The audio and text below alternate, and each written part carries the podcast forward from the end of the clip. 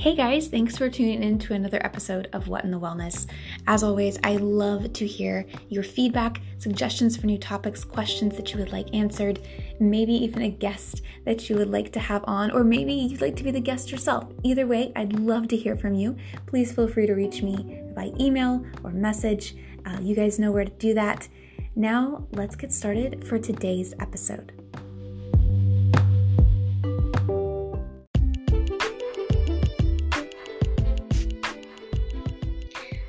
In this episode, uh, you'll notice that we had a little bit of technical difficulties when we started recording and had to switch over to a different method. So, um, these are always recorded live and posted at a later date and um, we do that just to keep it um, conversational. I say we, it's just me, you guys. Um, just keep it conversational and as authentic as possible. So these are essentially uploaded with minimal to no edits. Um, it's just the conversation as honest and candid as it can be between me and my guest. So today you'll be listening to my conversation with JC, who has actually been a guest on the podcast before, but came back to talk um, and finish out uh, our November harvest series because he is a beekeeper in North Carolina. And um, anytime we're talking about harvesting and health, um, bees come into the equation for many reasons. Not only is honey just a wonderful, delicious thing to add, um, but bees are the source of pollination that keep uh, the gardening and the plants growing. And as you probably have seen in the news, there is a uh, shortage of bees in our population. And so um, we bring all of that into this wonderful discussion with JC, and he gives you some really great insights. Um, and I learned so much during this podcast about bees. I had no idea um, and had a great time learning about them. Um, we discuss all the things, including uh, the bee rave, as I call it, that happens during the winter. And um, this is just a really great episode. So I really hope you enjoy. And as always, always, please like, share, subscribe, follow, and submit any questions or future topics that you would like to cover. If you'd like to be a guest, um, in the outro, it explains how to do that. Just do that via email. And I really look forward to you hearing this absolutely fun and fascinating conversation with JC about bees. So let's get started. And all right, awesome. How are you yeah, doing today? It sounds it sounds better already. It does. It does already. awesome. Awesome.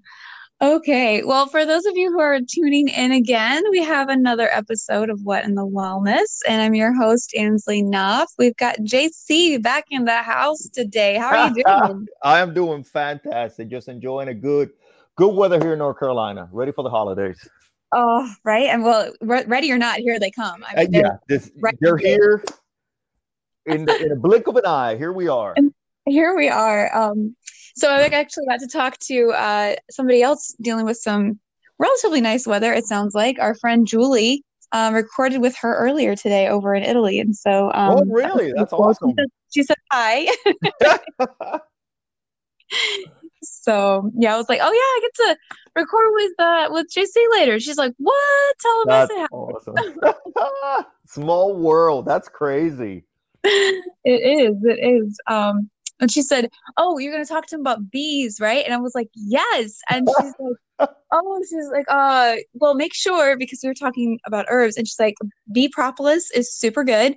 I yes. was gonna talk about that." She's like, "But talk to him about that because um, he's got the bees." And I was like, "Perfect." So noted. Um, so just know that's that's a question coming in from uh, Julie. She wants you to talk about bee propolis. Um, so that actually kind of gives you guys an idea of where we're headed today. It's part of our November series, Happy Healthy Harvest. And um, so far, we've covered local farming and gardening, tower gardening, um, herbs with Julie this month, and how they play into um, cooking and all these wonderful, beautiful fall harvest recipes and your immune system and your health. And now we finally get to talk about something super sweet which is punny, um, bees and honey with our good friend JC, who um, was with us earlier and um, recorded another episode. And so I'm super excited to have him here. So, but in case somebody hasn't already met you, followed you on InstaWebs, um, as I call them now, and and doesn't know who you are, introduce yourself. Tell us who you are, what you do, where you're from, all the things, and then we'll get into the into the buzz of the the bee talk there. Awesome. Well, thank you for having me one more time, Ansley. I appreciate it. Uh, yeah, I'm JC Nieves. I'm certifying uh, as precision nutrition level one coach, online personal trainer, and also a nutritionist. I've been doing this for about six, seven years. And I'm also a certified beekeeper in the state of North Carolina. And I've been a beekeeper for about, I think this is my third or fourth year into it. Oh, wow. Yeah, it's, uh, love my bees.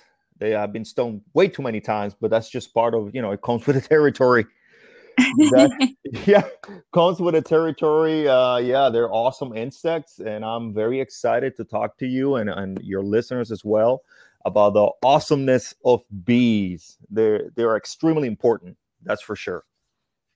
Yeah, I mean, just to dive right into that, um, thank you for being here again. And um, bees have been coming up a lot in the news in the past. I'm going to say decade, probably. Yes um, correct, yeah. more than I've, I've ever seen, I think, before. And just growing up, you know, as a kid, I, there was not a lot of bee talk. You know, like it was cool if people had them. We liked honey. Um, we didn't want to get stung by them, but there really wasn't a lot of talk about bees and their role in the ecosystem and the environment and our food and all these different things until like the past decade or so. And that's just I see an, another news article about bees. I think probably at least every other day. Um, so they have this incredibly important role that people are becoming more aware of. Was the need for bees something that led you to become a beekeeper? Yes, that is correct. Uh, when I was uh, on my previous job, a couple of the guys were talking about bees, and you know, I decided to join the club. But the main reason for is because, yeah, I mean, without bees, our like you mentioned, the ecosystem our food supply will be greatly, greatly affected with them. They are one of the top pollinators, if not the top pollinators that farmers. Uh, for, for as an example, all the without bees right now, you wouldn't have the huge almond industry you have in California. Because that's, as a matter of fact, that's where I got my bees from. They moved oh, them, really? yeah, they moved them from field to field just to pollinate because they're such great pollinators and they can cover a lot of land in very short amount of time. And yeah that's what led me to take care of them and you know the environment needs it. They really need them. Wow. Okay so you're saying that all of my popular almond milk wouldn't be possible without bees. Will not be possible at all they uh the the farmers that's what they use bees to pollinate and I'm talking about massive amount of, of bee boxes and colonies that have to use to pollinate those fields. Wow. Okay.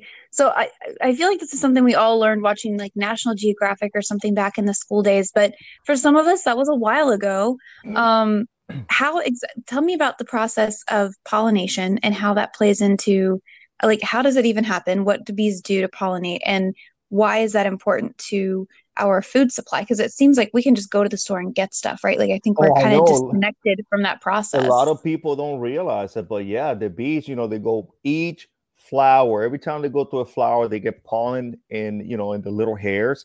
And when they go from flower to flower that's how they pollinate the plants.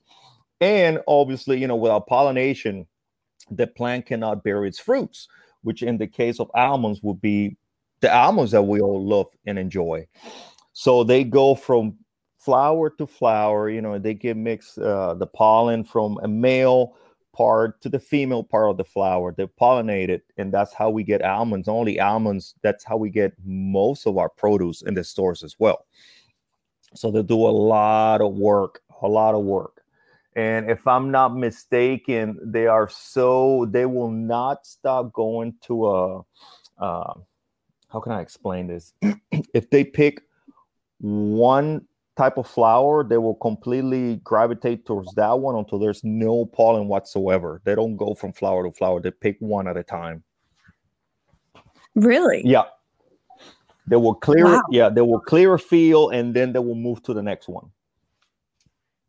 Oh wow. so like they have like a system. Yes, they're they are, they're organized bees. they are very methodical insects.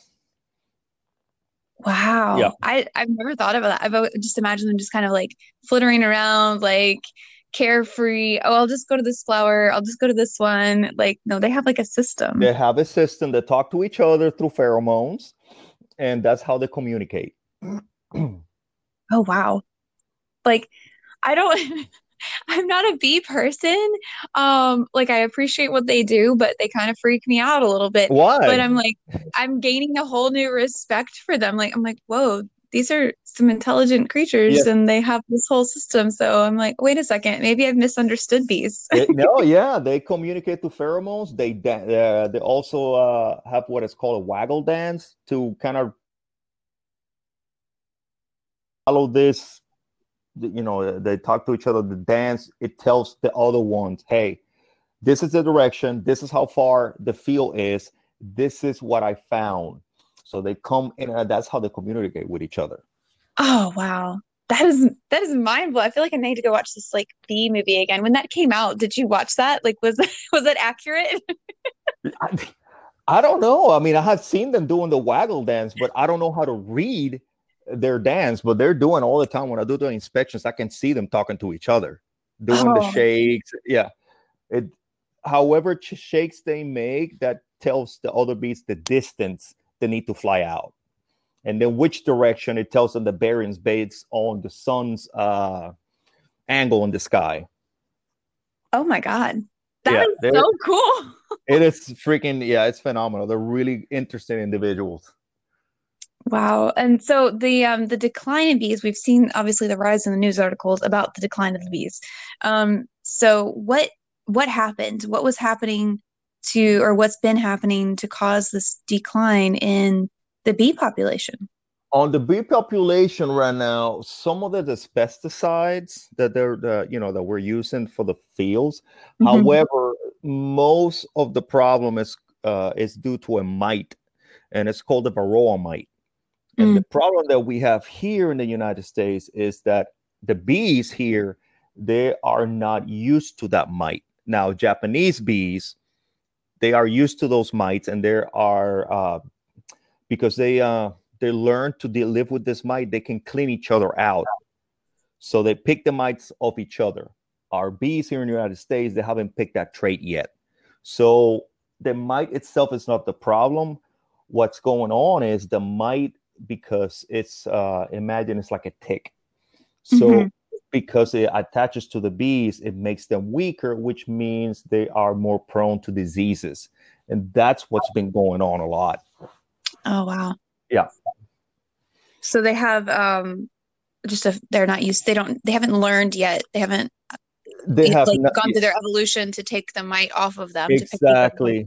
And I so they're more susceptible. Okay there's several studies are trying to breed Japanese to try to pass those genes to uh, our bees here in the United States. So hopefully they can pick that trait so they can start cleaning the mites off each other. But I don't think uh, they have been successful yet. Wow. Okay. So that's just, I'm going to just take a second really quick because yeah. every time something like this comes up in any type of uh, anything at all, like in the animal kingdom, it just, um, I love it because it's so cool um, because I have this huge like nerd out passion for genetics and like epigenetics and how things um, get passed down through gene expression from parent to child. Yeah, and um, and you can see this in in so many different things um, in humans, um, but apparently also um, as as per usual, even traits like that, uh, learned behaviors like that, um, just knowing that that's what they need to do with something like this mite um, can hopefully get passed down through interspecies. Yeah. Um, but it has been passed down generation to generation with the Japanese beetles, and that's that really cool like microevolution that happens within a species, um, which is just super cool. So I'm, I'm curious now. I feel like I'm gonna have to follow this now to see if they're able to successfully crossbreed. Um, to to help the save the bees. So, um, was there like a call put out then? Because obviously they're working on some other options for for that. But is there was there like a call put out to beekeepers to increase maybe their hives or to like try and help repopulate the bee population? I mean, like what what are the steps to take then to help? I don't. Yeah, I don't think there has been a call to action when it comes to uh, you know uh, having more bee and you know uh, increase the bee population in the United States. Because again, as you as you mentioned, not a lot of people think about these things. I think it's been passed to uh, hobby beekeepers, so to speak, for us to kind of educate the public and try to keep mm-hmm. our colonies as healthy as we can and obviously you know increase the population i know a couple wow. yeah a couple of years ago uh, i think the winter was so cold in north carolina that the state lost 30% of the bees because of mm. cold weather so that's something that we also have to manage as well cold weather we got to keep them insulated and do our best to to it's a lot of work even though they stay on a little, you know, like a wooden colony. You, we still need to take care of them all through the winter. It's it's a job that never ends. Yeah, that's a, that's a lot to do. Um, my goodness. So I'm I'm just trying to think about like the amount of beekeepers that I've known in my life, um, growing up in kind of the country and just rural North Georgia, and um, moving around in different places and seeing bees and I think probably a, a handful of, of beekeepers that I've seen and, you know, personally. And a lot of times they were paired up at like farms um, where people were already out doing husbandry work and yeah. gardening and things like that. And they had bees as part of the population to help with their specific um, crops. crops. Yeah. Yeah. Mm-hmm yeah i don't have a i'm not a farmer i don't have anything you know like a, I just do it for the love of the hobby to be honest with you i like it and you know i uh, harvest the honey as well but i'm mostly more concerned about keeping the populations uh, healthy and, and going and, and thriving so what do you need to um to start like what was your first step in getting started with with getting bees Oh, we just have the, the very first thing is you have to get everything ready, meaning the boxes, because there's different, there's so much options when it comes to raising bees. But the most important part is that you have to have everything ready before you get your uh, what is called a package of bees, because they come in a in a box. they just come in a little box, a bunch of bees, and you just you have to have their home ready for them because they uh, they are very busy and they want to start building a home quick. So you, it's not it's not something that you can get your bees receive them and not have a home for them ready because mm-hmm. yeah they're they're going to perish. So you have to have everything ready.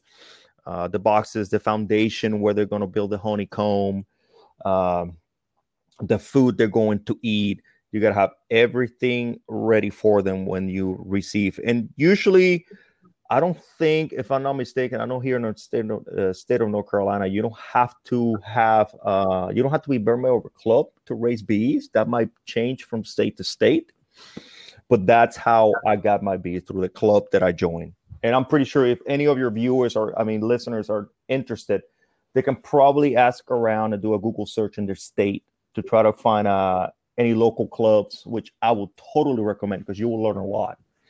yeah that sounds like a great way to get started just to have some some like veteran beekeepers help yes. you navigate through that for sure it does make a difference so you're talking about you said you do eat the honey um, and i know there's different parts to honey uh, there's like obviously you have the honeycomb as well um, when it comes to harvesting that honey is there a time period that you can and or that you shouldn't or like how does that work because i think we just assume it's like hive honey you know, go eat it. We've all watched Pooh Bear, you know, just go get the honey.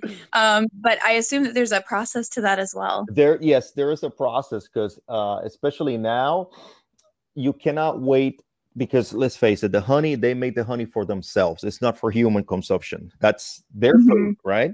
So what happens is once they start packing all that honey, if you don't collect that honey and harvest it, what they will do, they will start moving it from top of the hive and putting it around their uh, their brood, which is pretty much where the the the larvae and the eggs are, because they want to insulate, they want to have access to that food. So they're going to start moving it. And it will make it a lot easier. I mean, a lot harder for the beekeeper to harvest the honey. So you have to do it before they preparing for the winter. And there's another small window opportunity in the spring as well. So me personally, I only harvest once a year. Some beekeepers they harvest twice a year. So it depends on the equipment that you have too and your timing. Wow. Okay. So there's there's a window for that, just like any other harvest. There's like a yes, window. there is a, there is a window. Yeah. So they put um you said they put it around like the bottom of the hive, and that's where they keep their their young. Is that how they keep them warm? Yes. Yes. They keep uh, everything. They try to keep the brood. What's what uh, that's the proper term for it. They try to keep it at the bottom, and they will always store the honey on top. They will keep storing as long as you give them space they will continue making honey. But again if you wait too long they will go to the top of the boxes. They will move that honey and put it around their brood. That way they stay like a like in a ball because they have to generate that heat. And the way to generate mm-hmm. heat is by eating honey and shaking and vibrating. That's how they keep themselves warm during the winter. So they want to have all the resources around the brood to keep it on a tight ball. That's what they do. Oh, that's so cool. Okay. I had two questions that came in my head at the exact yeah. same time. So I'm trying to decide which one to ask. Um, okay. So um, I think I'm going to ask this one first, and then I'm going to move into like bee propolis and honey and, and those things and what those are and, and what those properties are and what they do. Um, really quick, walk me through the life cycle of a bee and also answer the question if you can and, and so desire. Um, do all because i feel like this comes up. I feel like i know the answer but i want to ask it anyways because i think a lot of people wonder it. Do all bees make honey? Um, or is it simply is a honeybee a specific type of bee? Well the honeybee they're the ones who are going to make most of the honey that we consume at the stores. Mm-hmm. that is 100% mm-hmm. as for the life cycle there's three of what is called castes, so to speak. You have okay the queen. There's only one per hive. You have the workers, which is all females. All of them are females. And you have the drones. The drones are the males. And it's funny that you mentioned that because right now, uh, right now they're kicking all the males out of their hives. It's crazy. If you Oh my yeah. god. it's I'm telling you, those bees are they're brutal. Right now they're kicking all the males out because this is not the season for breeding. Oh so, wow. So it is very much like your role is yes, done. You have to leave. If you are a male in a colony, good luck because they're going to kick you out. They're going to let you. It's funny because if you go to the hive, you will see the females dragging the males out of the hives and just kicking them out because oh yeah, it's insane. Wow. Okay. So, like, I just out of curiosity, I'm assuming that a lot of those like first bees that you find outside that are like mad and then they're dead shortly, yes. like not too long after that first cold front comes through. Those are the males. Are the, They've been kicked the males. Out. They kick them out because the only thing they do is eat. That's it. They oh. eat and mate. But since it's not a mating season, guess what? No, you're eating they, gotta, they go. gotta go. You're eating resources. so all the girls will drag them out and kick them out of the hive. It's it's funny as heck. It is crazy. Oh, that sounds like a little great YouTube drama series there. it's so funny. Let me see if I record a video one of these days and I'll post it on my Facebook page and I will tag you so you can see the girls just kicking the boys out. It's crazy. Oh my God, that's great. That is fantastic. I know there's some people right now grinning and laughing as they're listening to this, like, mm-hmm, that know, makes sense. Crazy. And I'm just like, wow. Okay, that's perfect. Thank you for sharing because I that's that's hilarious. Yeah, um, crazy. And then the girls, which is that you know most of the hive is female, and you have a queen, only one because it can only be only one on and per hive and it's funny because a lot of people think the queen is in charge and it's not the uh, it's not the case. It's the entire colony. The entire hive is in charge. Because again if the queen is not performing they will get rid of the queen. Oh, yeah. wow. Wow. They make the queens and they control uh, the queens as well, the entire hive. The queen has only one purpose only. That purpose is to lay eggs. That's it. That's her entire life. She mates once and she stores everything. And then she decides, okay, this egg is going to be fertilized. This egg is not going to be fertilized. And she follows a specific pattern. And if she's not performing like uh, like she should, the hive will get rid of her and they will make another queen. Oh my yeah. god. So is there a different is there any sort of anatomical differences between the queen or the or the worker bees or it's just like hey you got to stay in this hive and and do the egg thing and we're going to go and get food for you chill out oh. but work hard at the same time otherwise we're getting no, rid of there's definitely anatomical differences uh, the queen is the only one that is fertile is the only one that has sex organs developed and yeah wow. and the way they do this is uh the entire let's say uh, for example there's no queen in the hive which happens very often. So if there's eggs in the hive the they will pick one egg that is no more than three days old and they will start feeding that single egg or several eggs what is called royal jelly. And i'm pretty sure you and your viewers have heard about royal jelly you know in products uh, hair products things to that effect so they will, yeah, they right. will feed royal jelly to this egg or several eggs, and that is the only thing they're going to feed them. That has a protein that specifically triggers the development of sex organs.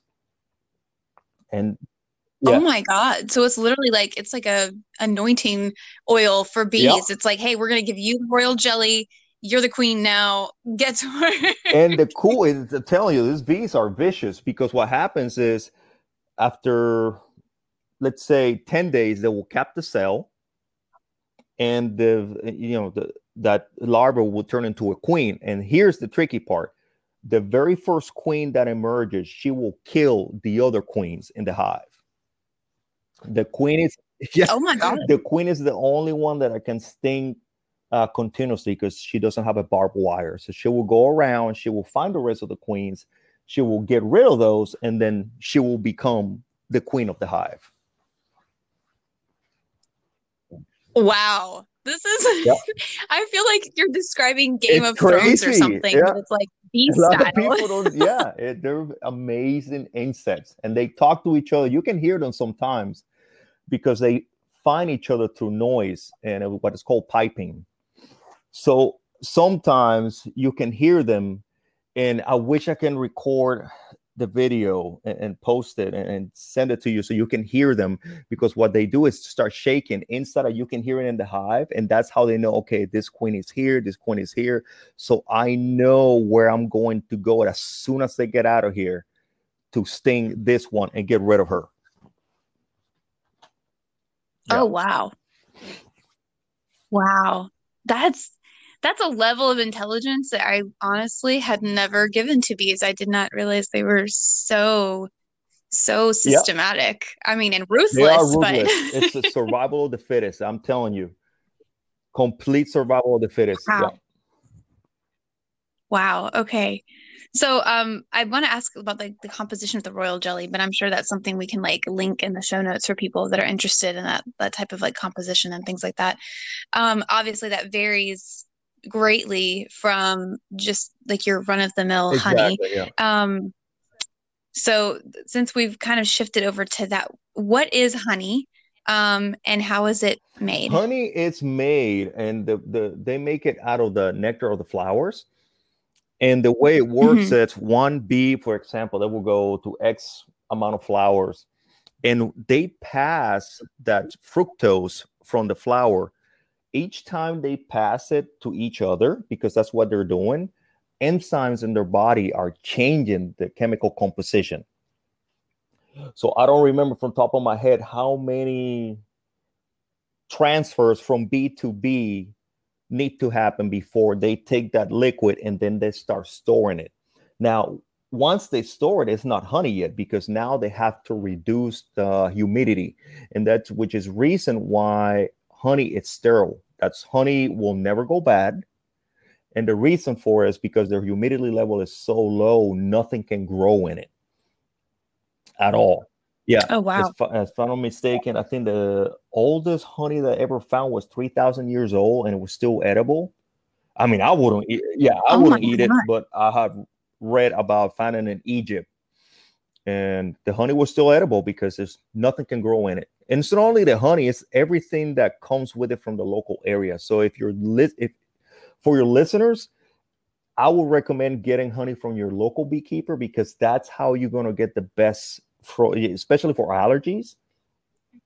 Don't get Mhm. stuff, don't buy your honey at the store. Get it from your local beekeeper because that's what's going to help you because it has all the enzymes, all the pollen from the local area. That is what you want. Just because it's organic, that doesn't mean anything. You want it. Eh, not only that, you're going to support your uh, your local beekeeper and you're going to support his business and you're also going to support the high population for your uh, for your area as well which is a, Yeah. such a great thing such a cool thing um okay so health properties as, as i have to ask julie's question for sure um there's a lot of health properties with honey. One of the main that we've heard like you said when you when you do get it from a local area from your local area it can definitely help with Yes, your allergies. Um but there's also a lot of other i mean some of them i think i growing up i heard a lot they were more like ancient like old wives medicine type things but um, honey has a lot of different healing properties yes you can use it for cuts as well because it's sterile that will help you uh, you can use it for your hair. You can use you make uh, you can make scrubs with it as well for your skin. There's so many and again because it has all the beneficial uh, enzymes and pollen from the local area that is uh, definitely going to help you. You can use it on teas. Uh, there's so many different uh, you can cook with it as well. So it's really really good so good. Oh so it is yummy. delicious. It's so delicious. Um so the bee propolis question that julie wanted me to ask what in the world is that and where does it come from the and what does it do? it's, that's what uh, the bees there's a certain what is called a bee space meaning if there's a certain gap above three eighths of an inch they will leave it open. If it's a little smaller they will try to seal it because in essence they want to seal the hive. So they make this uh, sticky substance. It's more like glue and a lot of people call it bee glue which is the propolis. And it's it's completely Mm. anti- antiseptic. Uh, there's people that make tinctures with it. Uh, there's some people that eat it as well because of the antiseptic Mhm. properties that they use. Uh, that has people that uh, for example there's some beekeepers have found mice mummified inside the bee. I mean inside the the beehive because what they do is uh, they will cover everything on this propolis to keep the hive sterile and keep the hive clean. And that's what they use to seal themselves in. And you know when you do an inspection you have to pop all the boxes and everything is glue and this sticky mess Oh wow, that is so. That's why they're like trying to like crack Yes, the boxes everything is- when they will them. seal everything. They don't want any air getting in. They don't want any other insects getting in. So they will seal every crack that they feel where there's draft coming in. They will seal everything with that glue. Wow, wow, that's like I'm my my mind is full blown right now. I'm just like these bees Yeah. are so smart. I just imagine now every bee I'm gonna imagine like running around like little like glasses Yeah, on they're- and they're like being they're- super smart and like, reading books, you know, in the hot. they're just not flying around they have a purpose they they know what they're doing they've been doing this thing for millennia they're very methodical insects yeah That's so fun. Okay. So if you have you ever like have you ever named a bee? Do you have you ever I just have to ask these like fun questions now because I've never had bees. So have you ever named a bees? Do you have like pet hives? Do you have like no hive not that's yet more favorite than the other? Like no, not yet, but they they change. The, each hive is different, has a different behavior based on whatever genetics was passed I got some hives that are calm and some hives that I'm really scared of going in and inspecting them because they're very aggressive. So it changes too. Every time there's a new queen, the behavior of the hive changes because the pheromones are different. Mm, okay. Now, when you say you have to go and inspect the hives, um, what is it that you're looking for when you go and look and, well, and, and check on them? For any, uh, there's several diseases that we have to look for as beekeepers. We had we're looking for a wax moth. They try to get they get in and make a mess of the hive. We're also looking for hive beetles, and we're also looking to make sure there's eggs, there's brood, and the hive itself looks uh, healthy. Because if I go to a hive right now in the winter and I don't see any eggs, I don't see any brood, that tells me there's no queen here. And I know that hive is going to perish. So now I have to figure mm-hmm. out, okay, what am I going to do? So, okay, so we do something that's combining. So I got to take this hive without a queen and combine it with one that has a queen. That way I can at least save those bees. Because without a queen right now, the the entire hive will perish. So I try to manage those as well. So I'm pretty much looking for parasites, any things, uh, uh, any signs of any disease, and to make sure there's a queen there laying. Because at this point of the year, they're not going to be really expanding. Right now, they're surviving. So, like I said, they're clumping up real tight. I just want to make sure they got all the resources they're going to need to survive the winter. So this is um this is interesting. If you have to combine a hive, is that is that like a like a step family situation? Like you're like hey i know these are new yes. but can you can you accept them into yes, your family? you have yeah thank you for the question. Yes you have to put a layer of newspaper between them because you have to right now they're the half that you put in they combine it they are used to different hormones. I mean not hormones pheromones. So mm-hmm. you have to put a layer of newspaper so at least given the barrier so they get to know the pheromones in them so they can get used to each other. Yeah, it's not like you you definitely can't take a box and just give it to another hive because there's going to be confrontation and you don't want that in a in a hive right now. So that yeah. I can, sorry, I had like a bee, like a West it's Side crazy, Story yeah. thing going on in my head. They're like snapping their little bee it's, fingers, you know. Yeah. Like they will eat the newspaper in you know two to three days, but at least it gives them that barrier, that delay, so they get used to the pheromones of the new queen. That way, they can assimilate each other, and there's no problem whatsoever. Okay, Phew. That's, yeah, that's a process. That sounds really intense. oh my gosh. Um. Okay, I have a, yeah. another random question that I have to ask. Um the the saying the bee's knees has been around for a while. Do bees have knees? What do you needs? Yes, uh, they require right now in uh, the winter because I harvest honey. I have to feed them because again I took the resources.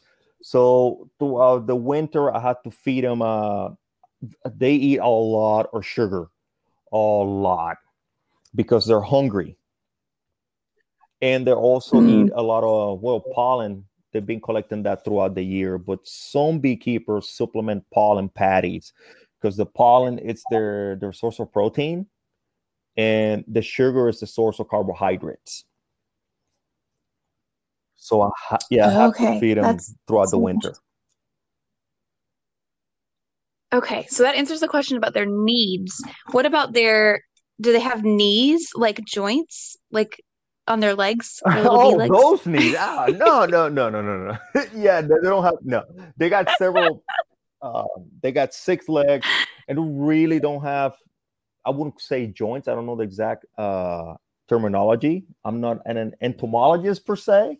I haven't got to my journeyman when it comes to a, a beekeeper yet. So that's part of the, the program I haven't partaken yet.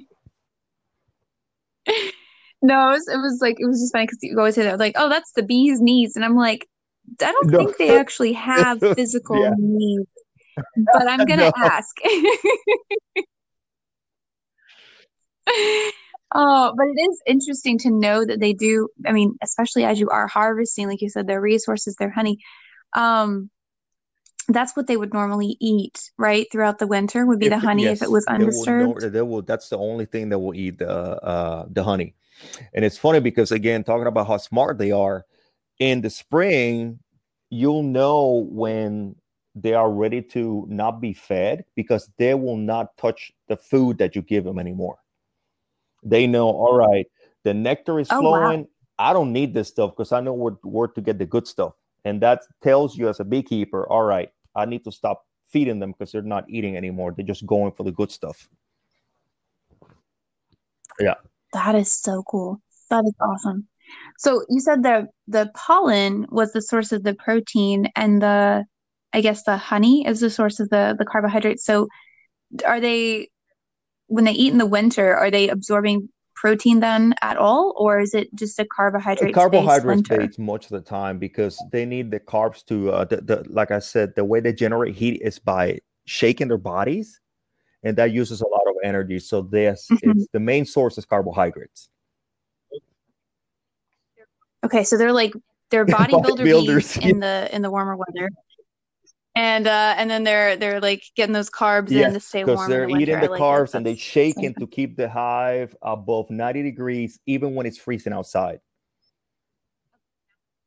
Yes, above it's a 90 very hot degrees. hive. I don't, it's, yeah, I Oh don't, the my temperature can be 20 degrees outside and the hive will be above 90. If I'm not mistaken, well, they will keep it above 93 at all times.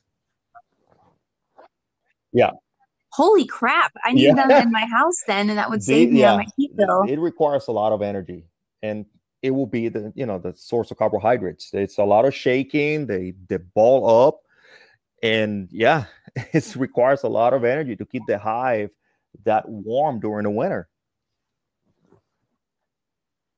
That's amazing. So we said they're shaking. Are they like having like a giant bee rave, like they're dancing, or is it more of like a small No, it's a, yeah, it's kind v- it's like a thing? rage. All of them are just yeah, they're all It's like shaking because they try to keep themselves warm. They got to keep the queen warm, and they also have to keep the brood, the larvae development. It requires a lot of heat, a lot of energy. Wow, that is such a Yes, beautiful like community effort though. Um, to really make sure like you know the hive must thrive. Um, and so it's that's just an amazing thing to see that they all have this role they play and they work really hard and they work as a community. I mean, those poor those poor that's dudes got kicked out They don't do early, but anyway. um, you know, No, they're not invited to the dance party. Um, oh, but such a cool, cool thing. Um, and I've I've been a huge like lover of honey and um the aspects of bee, of bee propolis and things like that um for a long time, and just they it's just really, really delicious also. So for no other reason than that, um, people should try honey. But there is a difference. Um, you talked about like a, a lot of people when you go to the store, it'll say things like orange blossom honey or clove honey. Um, and a lot of times those are like mass produced. So if you were to sell your honey, um, if that was something that you did, would you label it something like that, like orange blossom or clove, or is it more natural will, because will, it's just yeah, gathered from the I area? It's not wildflower because flower. I have no idea where they're going. They can fly up, they they can fly up to 3 Mhm. miles out of the hive. I mean, uh, outside of the hive to collect. And the only way for me to know exactly what's the, my honey made out of, it will be to do a test. And I will have to take a sample, send it to the state, and they will run through the test, and then let me know what's the most of the uh, where's it coming from, pretty much. And the cool thing about it, Right. yeah, Okay. So when people are looking for honey, if they have wildflower, it's more than likely bees like exactly. like free Free range bees. bees, we have no control other than uh, like I said, doing a uh, it's not a genetic test. I'm sorry, it's a, a proper test to see where the uh, honeys come from, and each honey for each each harvest will be different year by year. Your honey will never taste the same uh, from year to year because you know things change. You know, th- these flowers are coming in sooner than last year, or this. And so every year, your honey will taste stronger or milder. It, it's pretty interesting. That is so cool. So cool. Okay, so you've already given our listeners some really, really great um, information on how to get started with finding their local beekeeping Yeah. club for the for the state, and mentioned getting started and how to get the home ready first before you get bees. Um, is there is there like a local state resource as well if people are like, hey, I think bees are super cool. Um, I want to support my local beekeepers. I'm not really ready to have bee. I don't have the space to have bees myself is there like a directory or something for us to find our local beekeepers to help support them? Uh, it depends on the state, like I mentioned, but you can probably Google, you know, a beekeeping club in whatever state you're from, and it will give you a good amount of options when it comes to that. Uh, like I said, I recommend the listeners to definitely join a club because it's really nice to have someone as a mentor instead of trying to figure this thing out Mhm. yourself because it can be overwhelming in the very beginning. Yeah, for sure. Because that's that's a lot of living, a lot of That's living lot of- creatures yeah, to that's a lot of questions. You're always healthy. learning something new, so that yeah, yeah, that's a lot. Definitely reach out to uh, uh to your local uh club when needed because that's going to save you a lot of time and a lot of heartache as well. that's so cool. So, do you have plans to um, expand your I'm hive trying. in the Yes, future? right now I got four hives, and uh, I'm planning to do what is called splits, which in the spring that's where they usually expand really quickly. So I had to take each hive and split it in two, and then expand from there. And hopefully, I got four. I I can probably manage six, maybe even more. I don't know yet. Wow. So, how much time a week on average do you do you well, spend it depends. with If those it's hives? cold, I don't bother them because, like I mentioned, right now they're trying to stay warm. And if you open the boxes, you're letting all the heat out and you're just creating more stress. So I, it's going to be cold here in North Carolina, so I haven't checked them in about a week and a half. Because Okay. So just more yeah, like less frequent check-ins right now then. they're not expanding, so to speak. Now that they're trying to stay warm, and I really don't want to uh, stress them out at all. But in a, yeah, in a, in a summer, Awesome. spring, Cool. usually once a week. Okay. Okay.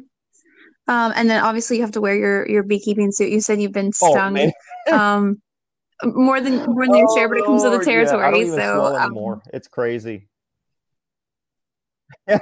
oh wow. You're like immune now. Oh, so that's cool. Um, do you have you considered doing um you're in North Carolina, any sort of like educational tours for bees or anything like uh, that? that's a great question. I would like to do it, uh, you know, take it to the schools and show kids what to do and, you know, show my bees and stuff like that. And I think I can do that with my club as well. We do a lot of uh, uh, school tours. Well, we used to. Now with COVID, it's makes things a little bit more complicated, so to speak. So, yeah, it's harder now to show people because of the regulations and all everything that's going on right now. Right. Yeah. Hopefully that I'm hoping that changes soon. We as I'm sure we all do. Um, but that would be be super cool. I feel like that'd be a nice like a day in the life of a beekeeper kind of series to put on the on the interwebs there for people to be like, oh look, there's there's JC and his I've hives. thinking It sounds about like a band yeah, name. thinking Um, about JC doing it live and just when, when I'm inspecting the hives, but I don't think I have enough reception from uh, inside of the house to the to the phone to do it live inside the hive. Because I think I think uh, Yeah, how far away are the hives from the backyard, I would say about fifty to hundred feet from the house. Okay, so they're actually they're closer than I thought than they might be. Um, so have you ever had them come No, inside the house? That sounds like a dumb question, but I'm just like I feel like they would to be in the house all all the time. time. because no, they try it all the time because My I got the honey stored inside the house and they can smell it. So if it's uh, Oh, uh, if it's uh warm outside when they're really active, you cannot go in the backyard because they'll be trying to get in the house to pick up their honey that I took from them. They're like, dude. Yes. You have our crap, man. Like, oh yeah, it gets very active on the backyard, and they just yeah, it's crazy. They try to come in the house, and we cannot go in the backyard at all because it's nothing but bees trying to come oh in. my goodness. Yeah. yeah. Give us back our honey. Yeah, You're like, it's, it's delicious. Awesome, Thank man, you. Yeah. it is funny. Wow. Okay. I feel like we need if there's a cartoonist that's listening, um, please draw me some bees like in these little cartoon scenarios that we've described today, like West Side Story and knocking on his door like a bill collector to get their honey. Like I I need these in my life now. Um so if there's an artist out there listening, please draw those for me. Um but okay, cool. So so much good advice. I will um I'll look for maybe some some resources on how to find these but like like you said it's easiest sometimes just to do a quick google search or facebook search for local beekeepers. Um, and i will say also that a lot of times like i said they are often connected with local farmers. So even if the farmers themselves don't have them they probably know a local beekeeper. So there's there's probably a roundabout way for you to find them. Um, and then a lot of the local health food stores I've noticed lately, um, there's one here called Good Earth, and they actually source only local foods. And they had every local beekeeping, yeah. honey harvesting, you know, like uh, person. They had like we have like three or four in the area. Um, and they had all of their honey there at that store, and that was the only type of honey they carried, um, which I thought was really cool because any of those options would have been you know good local options. And so it's like that's just really nice. So sometimes you can find it there. It's obviously indirectly um, supporting because they've bought it from the you know from local beekeepers.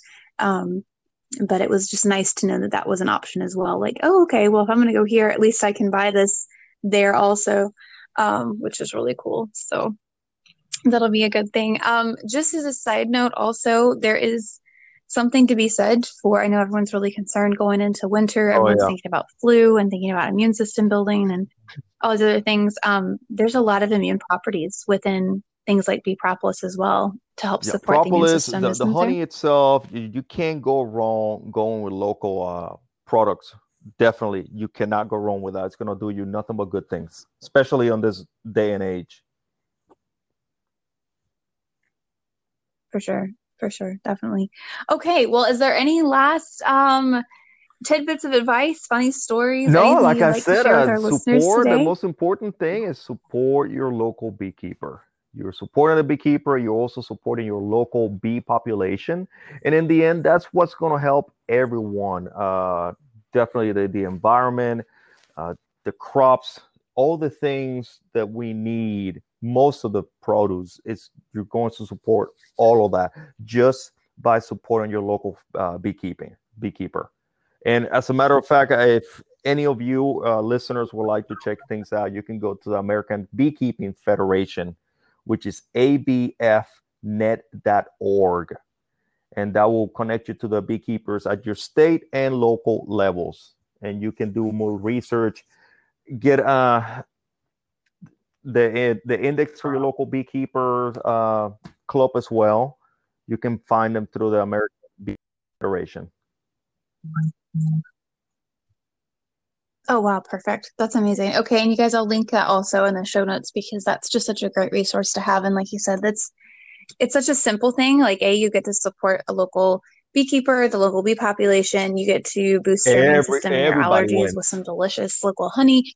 Um, everybody wins. And um, I mean, if I can find a good graphic of the life cycle um, pollination, and we talk a lot about on this podcast, especially about getting good mm-hmm. nutrients, good local food, but for food to continue to grow, especially when we're talking about organic food being grown and locally sourced food being grown, the bees are a huge part of that. So it's like you can't really have one without the other. Um, so it's it kind of it's almost like a a healthy healthy seed healthy cell you know a lot of our, our healthy foods that we're looking we want to be able to source them you know sustainably that starts with a healthy bee population. So um, this is a, a huge thing to talk about. It seems maybe random to talk about bees on on this podcast. Like what do bees have to do with health? Um, a lot. They have a lot to do with health. So Um, even if you're not necessarily like like me at the beginning of this podcast, I learned a ton about bees. I did not know all these things, um, but I have a, an even greater respect for them now, and uh, very very big respect yeah. for the beekeepers and trying to make sure we support them because they and, are essential. Yeah, essential to all if of us. So thank you very much for the work that you're doing. More important thing about honey, and I don't know if, if some of your listeners have ever yes look at the warning label of honey that do not give it to infants. And the reason for it is because honey contains a bacteria that it can produce, it, it can affect children because they're still growing. They don't have the immunity build up. So just keep that in mind. That's the reason why you had that little uh, warning that do not give honey to babies. But usually, usually after a year old, they're mm. you know the humans are good to go when it comes to that. I just want to mention that. Yes, no, thank you. That's always important because we a lot of times we think of healthy yeah. stuff and we're like, oh, it's healthy. It must be good for everyone, but it's not always. Um, growing humans are tiny, yeah. and much like a lot of the food products that we consume, exactly. Honey is still an animal product, um, which means, like as you said earlier, it's not originally designed for human consumption. So there are things that need to be considered. Um, how to, as I kind of mentioned it a little bit earlier too, but like a good thing about sourcing local honey um, from local beekeepers is that you are able to tell also if it's been ethically sourced as well. So it's not just the quality of the honey that yeah. you're getting, but also like are those bees being taken care of um, and things like that as well. And it obviously you you love your bees, you're taking excellent care of them, so that's it's a good thing too. So it's just winning all around. Well, um, yes, thank you so much for being here today and for sharing about your bees. I'm excited. I'm excited. Um, this actually is going to be coming out, I believe, if I looked at my calendar Ooh. correctly, I think on Thanksgiving, um, which will be super fun. So we can we can do a be grateful like kind that, of yeah. uh, graphic there, just to be really super fun. Um, so I might do a special graphic for this podcast for that. But yeah, I, think um, I think it's going to be coming out on Thanksgiving Day. So listeners, if you are listening to this before or after, oh, we yeah. both wish you a very happy Thanksgiving. Um, and and we're both very thankful for a lot of the lessons learned this year and for the little things in life and the and the bees um, and the, the wonderful lessons that they teach us and the things day, that they give us. So kiss, yeah, if if you're waiting for one day of the year to be grateful, you're doing it wrong. It should be a daily thing. Oh yeah, daily thing. Absolutely. Absolutely. Um, I just I know you have some. If you guys haven't already listened, um, I think it'll it'll be coming out. Uh, you should be able to hear it soon. Um, if you haven't already, as his other his other interview, JC is there. Um, he's got quite the story, and um, he definitely knows probably better than every than most day, yep. um, that every day is a gift, and so it's definitely something to be thankful for every day. So, um, as a little actionable thing, I would I encourage you to, if you haven't already, I know a lot of people do them in November, but I'd encourage you to go ahead and take that gratitude practice that you might have been working on um, forward into the next month as well, and the next month as well, and just continue to do that um, every month, every day, and just that something that you're grateful for that day, and thankful for, because it is. Yeah. It's a very, very powerful exercise because it's very easy to get yeah. caught up in especially after 2020 all the things yeah. Um, but a lot of good things happen too so thank you um, thank you so much for being here jc it was an absolute honor and pleasure as always. Thank you so much. Um, i will link all of the places you can find him on social media. He has lots of great content not just about bees but he's also an amazing coach um, really, really great content as well. So I'll link all of that so you guys can go and follow him as well. And also the link to the American Bee Federation. And as always, lots of light and love on your wellness journey. And I look forward to seeing you all here next Thank time on What the Wellness. Much appreciated as always. All Bye-bye. right, awesome. I'll see you.